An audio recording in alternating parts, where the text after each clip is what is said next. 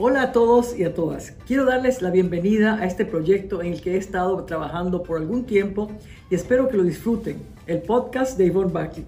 Como embajadora de Ecuador en Estados Unidos y a lo largo de mi carrera como artista, política y diplomática, he disfrutado y aprendido de conversaciones enriquecedoras con gente de todo el mundo.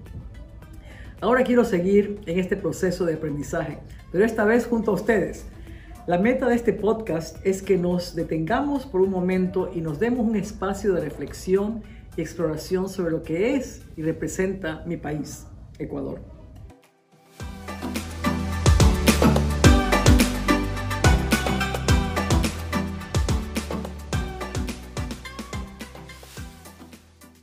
La pandemia de COVID-19 nos ha enseñado que tenemos un mundo muy hermoso, pero frágil a la vez Depende de todos nosotros protegerlo. Por eso este será un espacio para hablar de una serie de temas que tengan que ver con la preservación del mundo y la necesidad de desarrollar una vida en armonía con nuestro entorno natural y social. Ecuador es un país que lo tiene todo, desde una inmensa variedad de productos naturales, la gran mayoría de los pisos climáticos del planeta, la mayor biodiversidad por kilómetro cuadrado del mundo, hombres y mujeres alegres, fuertes y trabajadores. A través de este podcast espero poderlos transmitir, poderles transmitir a ustedes la maravillosa sensación que es ser ecuatoriano a través de entrevistas con destacados ecuatorianos.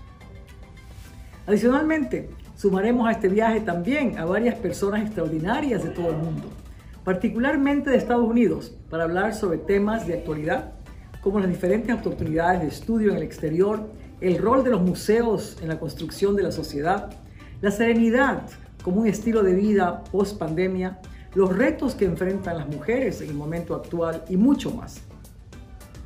Espero que estas conversaciones les dejen la misma sensación de alegría y optimismo que me dejan a mí, al tiempo que puedan ayudarnos a tener una vida de una visión más amplia de la realidad de Ecuador y del mundo. Acompáñenme en este viaje, en donde abriré las puertas de los Andes hay tanto que aprender de los demás y compartir con el mundo. Te invito a unirte a esta aventura. Los quiero mucho. Un abrazo fuerte. Ivonne.